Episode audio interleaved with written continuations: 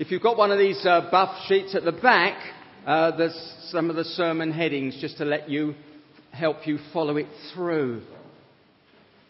I'll pray and then we'll dive into word, the God's word. One of the hymns we've already sung says this Love incarnate, love divine, captivate this heart of mine till all I do speaks of you. Lord, may we see you in your word today. May you captivate our heart because you know us inside out and you love us like nobody else. And give us the strength and courage, each one of us here, to be willing to trust you more, to go where you lead, your good way for each one of us today and on into this week. For your glory and our good. Amen. Acts. We've been doing Acts uh, throughout the summer, and it's, uh, it's wonderful. It's a wonderful passage. If you've not read Acts of the Apostles for a while, it's quite good to have an afternoon and just go and read it. The adventure of faith, that's what it's called. God dealing, the living Lord dealing with those who've put their trust in Him. And, and how do they get on in the world? We've already had the agenda verse, wonderfully with the children. The agenda verse for Acts is Acts 1, and I'll read it again. Because this sets the agenda for the whole of this book. This is Jesus. This is the risen Lord Jesus. This is the conqueror of death. This is the one who, bring, who bridges the gap. This is the one who, who ends this awful separation between us and God because of our sinfulness. And he takes that on himself at the cross. And he dies in my place.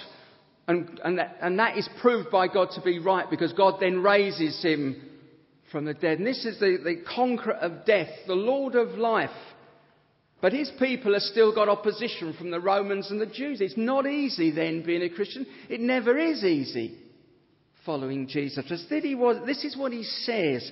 But you, that's each one of us, you, you will receive power when the Holy Spirit comes on you. And a few weeks a few days later in Acts 2, we read that the very Spirit of Jesus enters into his people. So that us now, if we know the Lord Jesus, as they say at Liverpool Football Club and Celtic Football Club, you'll never walk alone. You may feel alone, but you're not. Because the very Lord Jesus lives in you by his Spirit.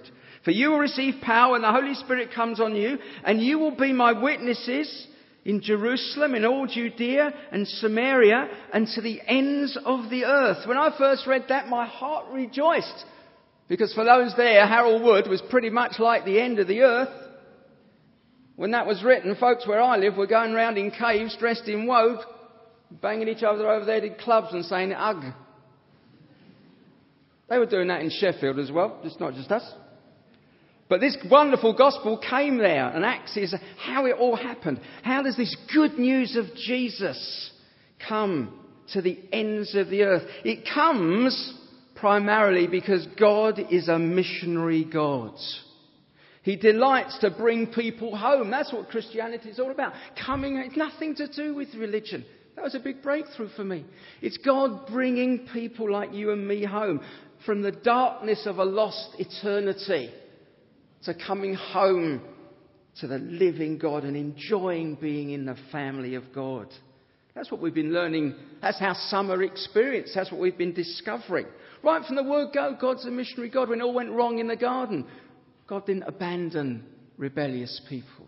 He's, through Abraham in Genesis 12, he started a family that would make himself known through the world. And, th- and it says at the end when, of Genesis 12:3, and all peoples on earth will be blessed through Abraham and his family. When God came as the Lord Jesus as a baby, Luke 2, 29 to 32, when he was presented in the temple, Simeon, an, an older Christian, follower of, of, of, God, saw this baby Jesus and he said he was a light for the Gentiles. That's you and me. And right at the end, Jesus' last, in a sense, commission, Matthew 28, talk to his people, go and make disciples of all nations. And you see, wonderfully, he does it in us and through us. We live in a world where really ordinary people are made to feel they don't count much. You know, you've got to be a celebrity, you've got to be special, you've got to be specially good looking or specially gifted or specially good at something. Otherwise, really, you're just making up the numbers. That's not true with God. Each of us are handmade by Him for a particular job to, and life to live for Him, which only you can live. So be encouraged with that. And how does it all end? Does it all go belly up? Does it all go pear shaped? No. Because you see in Revelation, it says here, a multitude, Revelation 7, 9 and 10, a picture of heaven is a multitude that no one can count from every nation. Isn't that marvellous? I once went on a conference and folks all over the world and there's a Nigerian Christian and at the end they asked, they asked us, you know, what was the best thing you learned? What's the most outstanding thing you learned from this conference? This Nigerian Christian said, the one thing I've learned that God is not a Nigerian. I always thought he was. And I said, that's strange, because I thought God was English. But it's from all over, a multitude from all over the world. And in a sense, Acts 13, so we're back on this scripture, is when it all kicks off. Because this gospel, through Acts 13, in a sense, bursts into Europe, starting in Cyprus, and eventually gets to, to Sheffield and Harold Wood. Eventually gets to your door. So this isn't a bit of ancient history that you might be interested in if you're interested in that sort of stuff. But this progress of the gospel is all to do with you hearing the good news of Jesus. So let's have a look. And it's AD 45. And God's, the word of God is going to burst on the world of gods. And your world and my world will never be the same. First heading they were sent out by God. Verse 1 to 3. In the church at Antioch, there were prophets and teachers. Barnabas, Simeon called Niger, Lucius of Cyrene, Manaen had been brought up with Herod the Tetrarch and Saul. They were a very motley bunch, weren't they? A motley bunch of people, a cosmopolitan church, a church uh, from all over. That's how God does that. He doesn't just choose a certain type. So you can never say, I'm not the right type. I, for years, I said I wasn't the religious type until Jesus said, What are you talking about? It's nothing to do with religion. In fact, the religious type find it the hardest. From all over, God brings them. From all backgrounds, united. United in Jesus. At that same conference I talked about, I was um, one, one of the uh, sort of the Sunday afternoon. This was in the Nottingham campus, and there were three men walking across the grass there. One was called Muhammad, and he was born and brought up in the Yemen as a, as a Muslim, and he became a Christian. Uh, next to him was a little fella who was a Hindu from Kerala in southern India. His name was Vijay Menon. And next to him was me, a self centered consumer from Wood. And suddenly we realized that we were brothers in Christ from completely different backgrounds. And only the gospel can do that. We try and fail with that. God can do it. And that you are sitting now in the, and exhibiting the glory and the power of the living God. Because standing here, you're a pretty motley crew, to be honest from all over the place. I don't know why this pulpit is up, you get a good look at the Panthers, don't you? But God can bring us and has brought us all together. It's marvellous. That's what happened in there. He longs to do it. And then he speaks to his people. And while they were worshipping the Lord and fasting, the Holy Spirit said, Set apart for me Barnabas and Saul for the work to which I've called them. So after they'd fasted and prayed, they placed their hands on them and sent them off. You see, God takes the initiative. He calls people individually, not some sort of vague, let's have a hand up for volunteers. He treats us better than that. He says, I want you to do that. And could you do it? And please, will you do that for me? And, oh, you can join me on this work. And this wonderful church obeyed. And one of the thing about them, they gave, see, Saul and Barnabas were the best that Antioch had, and they gave their best to the rest. That's a challenge in a big church like this, in the biggest church that I come from. Do we trust God to give the best to the rest, trusting that He will bring some more people in, or do we hold on This church didn't do that. They trusted God, the best for the rest. And he calls people for his work. The work set apart for me, Barnabas was all for the work to which I have called them. You haven't even got to work it all out yourself what to do. He shows you. That's exciting. And I've got, I've, see, my life counts now. I got a, a big shock the other day. I became 60. Most people in our street lamented. I read in a, I was feeling a bit rough and I thought, oh my word, you know, the world's saying it's, you're well past your sell by date now. And I thought I'd read a paper and I read in the paper it said finish by 40. I thought, right, that's really going to cheer me up. God doesn't do that. He never writes off anyone because his hand made them to be with him and to rejoice in him and to work for him. Not that give us a spare part around side a big church just hanging around. Not at all. Doesn't matter what your age or background. Whether you this is the first time you've ever come in here or whether you've been here as a real worker in this for 30 or 40 years, he still sees you the same. That's great, isn't it?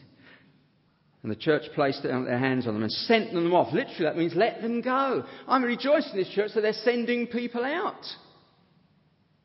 And you've had a church plant, I understand, at Christchurch Central. That's great. And you're trying another one. That's great. Keep pushing that boundary out. And be willing to, be let, to let people go.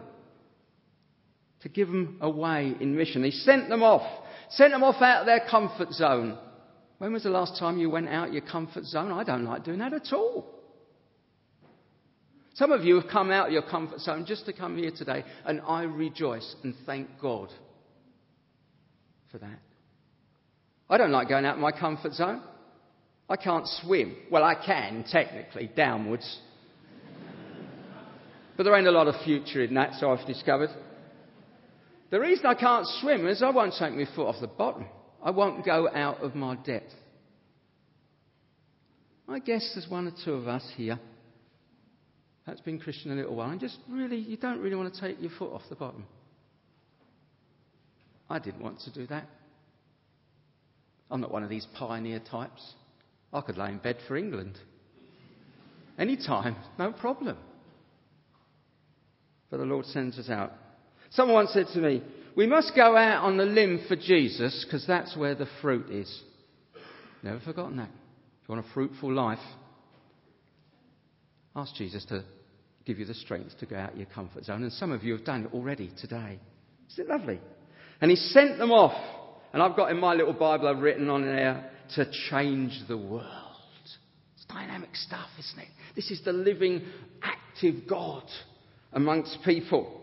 Wonderful, isn't it? And that passes on. You know, we've had loads of, uh, you know, mention of the Olympics, and we're going to get wall-to-wall Olympics. But the best part of the Olympics is the, is the passing on, isn't it? The passing on of the torch, the passing on of the baton to the next person, to the next person. It's absolutely wonderful, isn't it? Sent out by God. The second heading is speaking out for God. Where did they go then? Verses 4 and 5, if you're following. The two of them, sent on their way by the Holy Spirit, went down to Seleucia. I think I got that right. And they sailed from there to Cyprus.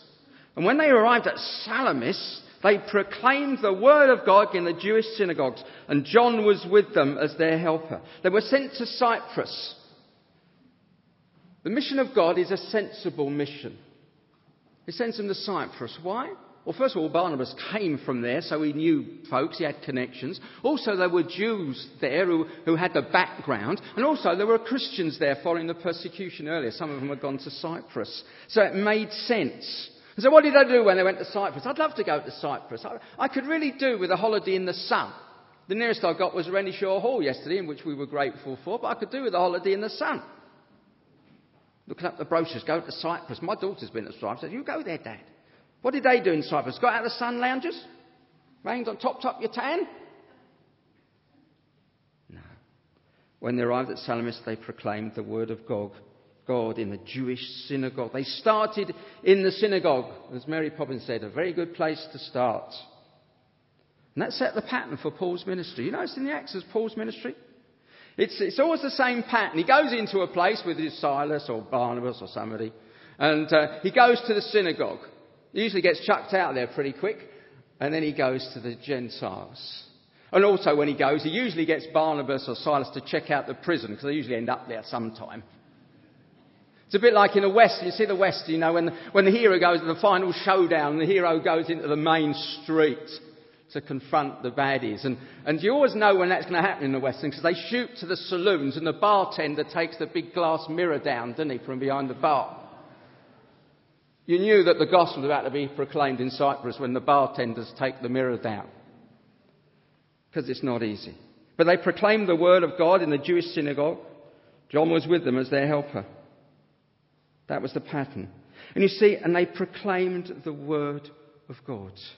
The one thing they had that we can learn from them is this.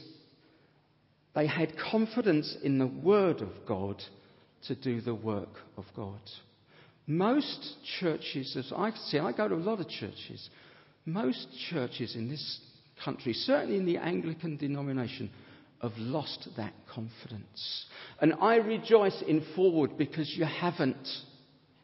And that was one thing in, in summer experience. We were growing in that confidence of the Word of God to do the work of God.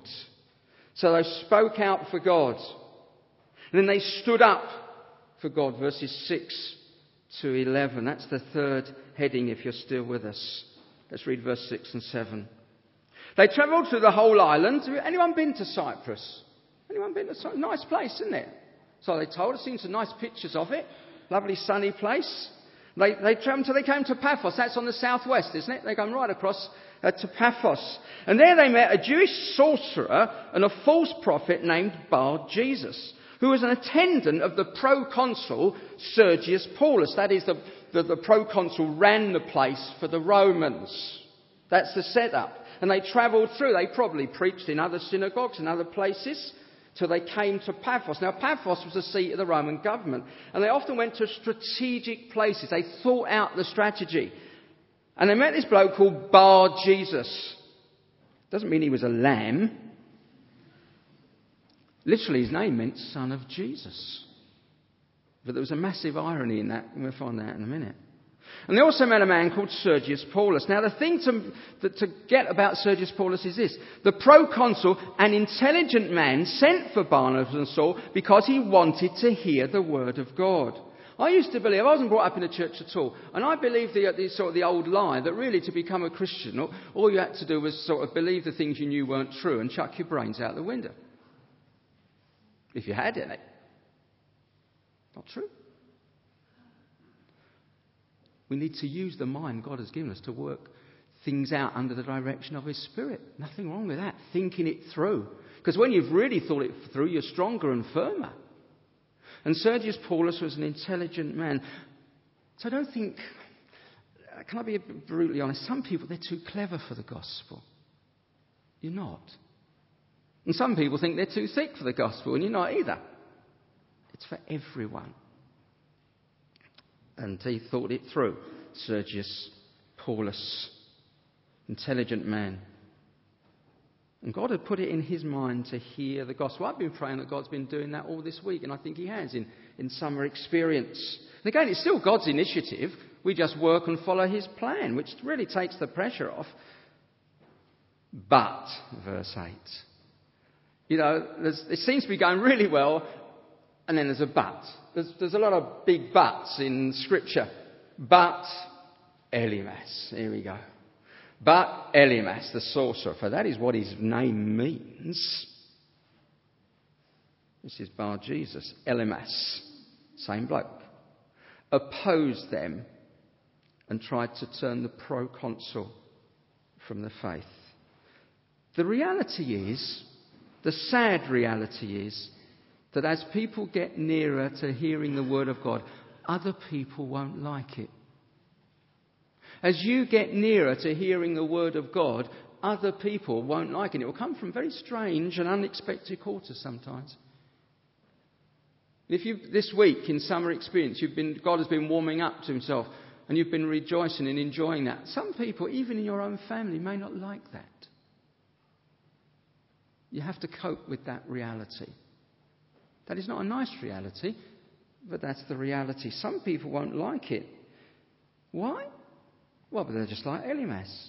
You see, Elymas wanted and thought he had some sort of position and power with Sergius Paulus, and the gospel was a threat to him. Well, actually, the gospel is always a threat to us. It's a threat to me being in charge of my life for a start.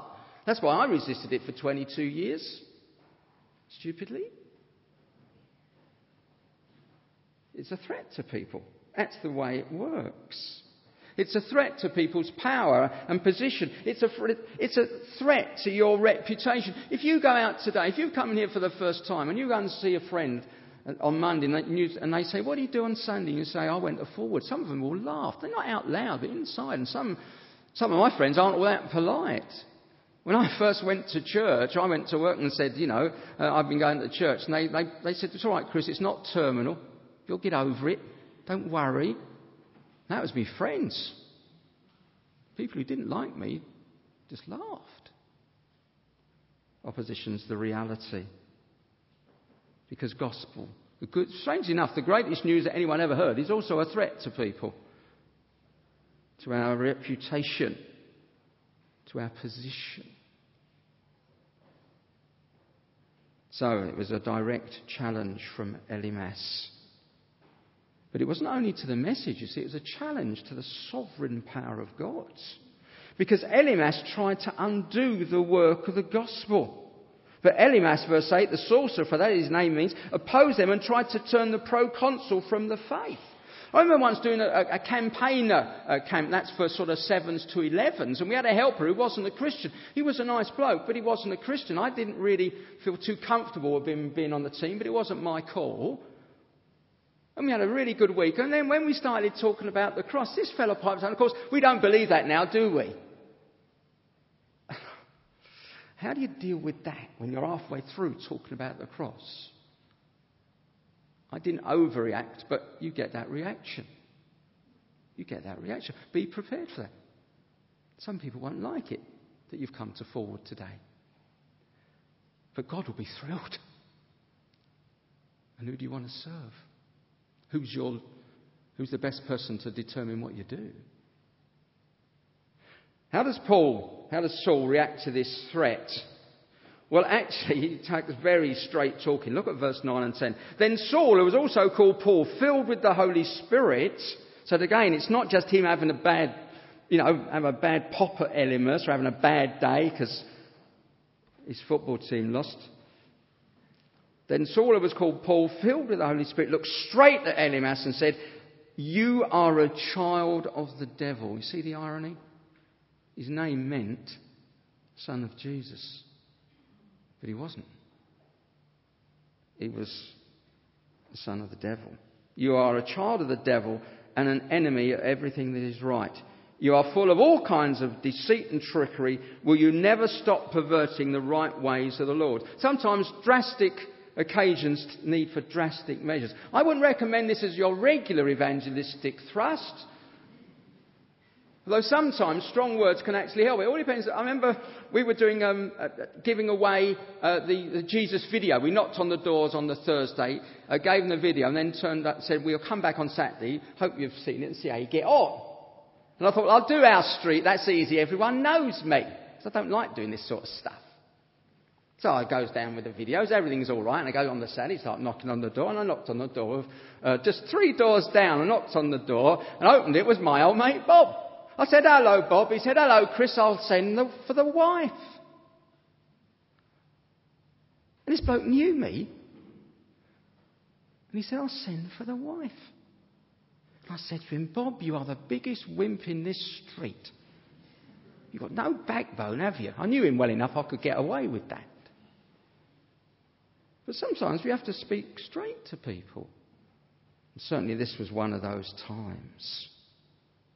And again, uh, what happened? What happened with the straight talking? What happened? Because you see, Elymas, it was, he was obstructing the way. He was, he was taking Sergius. Paulus was interested and he was taking him away. What happened? Verse 11. Paul says, Now the hand of the Lord is against you. You're going to be blind, and for a time you'll be unable to see the light of the sun. And immediately mist and darkness came over him, and he groped about, seeking someone to lead him by the hand. His eyes were closed in God's judgment on him. Judgment is real. We don't talk about it easily. The great preacher Spurgeon said you only talk about God's judgment through tears, and he's right. God is a God of justice. Judgment is part of his love. Because, you know, it's not right for us to just go away and do the wrong things and walk into a lost eternity. And his own people, if we're doing the wrong things, he will judge us. Not because he has a pop at us, but so that we would see sense and come back. But that's the power of God. Verse 11. So we've had sent out by God, speaking out for God, standing up for God, and now wonderfully, it comes to a wonderful crescendo in verse 12, seeing the power of God. Can you see poor old Elymas is groping around seeking someone to lead him by the hand? Actually, when we sit in darkness, we're all like that. And wonderfully, God provides people through His Word and through to lead us by the hand back into the light, back home to Jesus. But look at the effect on Sergius Paulus. Look at this. When the proconsul saw what happened, he believed. Why? Because he liked seeing tricks? Because he liked Paul Daniels in Paphos? He liked Andy Todd? No. He believed. Look at the next bit. For he was amazed at the teaching about the Lord. You see, the greatest miracle he'd seen wasn't Elymas losing his sight in God's judgment. The greatest miracle that happened that day is that God, by His word, through His believing people, opened the eyes of someone who had sat in darkness. That is the miracle that God does, not so dramatically, but He is doing it all the time, all round the world. He is a missionary God. This gospel is unstoppable. In this church, people are coming from darkness to light. Not in great droves, but in what we call in St. Peter's a steady trickle of eternal life. It's wonderful, isn't it? You could be one of those today. And that's what happened. And you see, when this gospel is proclaimed, there's always two reactions acceptance, and sadly, those who won't have that. They don't uh, do it as, as, dramatically as Elymas, and certainly in Harold Wood, they just do it by polite indifference. But it's still saying no to Jesus. Which, when you think about that, is not the wisest position to take. There may be one or two folks like that now. But learn from what God says here. Learn from what happened here. And turn round. It's wonderful, isn't it? It's wonderful to see what God does. You see, we've seen God at work in, in, in this way. They'd seen God use them. He wants to use us. This book, Acts, people say, what's it called? Is it, is it the Acts of the Holy Spirit? Is it the Acts of the Apostles? Is it the Acts of God? Is it the Acts of Jesus? Well, it's all those, but somebody once told me this. Because God works through ordinary people. It's the acts of the inadequates, but not the incapables. That's you and me. That's every one of us. Isn't it wonderful? You're not just making up the numbers, whoever young you are, whoever old you are, whoever fit you are or unfit. It's the acts of the inadequates, but not the incapables. We've all got a part to play, even in a big church. The temptation of a church like this is, well, I can just freeload on this. And anyway, I'm not as good as all the great people they have doing stuff up front. They don't really need me. Oh, yes, they do. Every one of us is needed. The acts of uh, the inadequates, but not the incapables. And they had a love for God which showed in the way they live. Let's pray by God's mercy that might be true of you. It can be true of you and me. Why? I'll just close with three encouragements. Why can this be true of you? Because it's the same God at work in their lives as ours. It's the same gospel at work in their lives as ours. And it's the same grace of God in their lives as ours. When the proconsul saw what had happened, he believed, for he was amazed at the teaching about the Lord. Lord God, we thank you that you are a missionary God, working tirelessly to bring people home from darkness to light, and wonderfully using people like us to do it.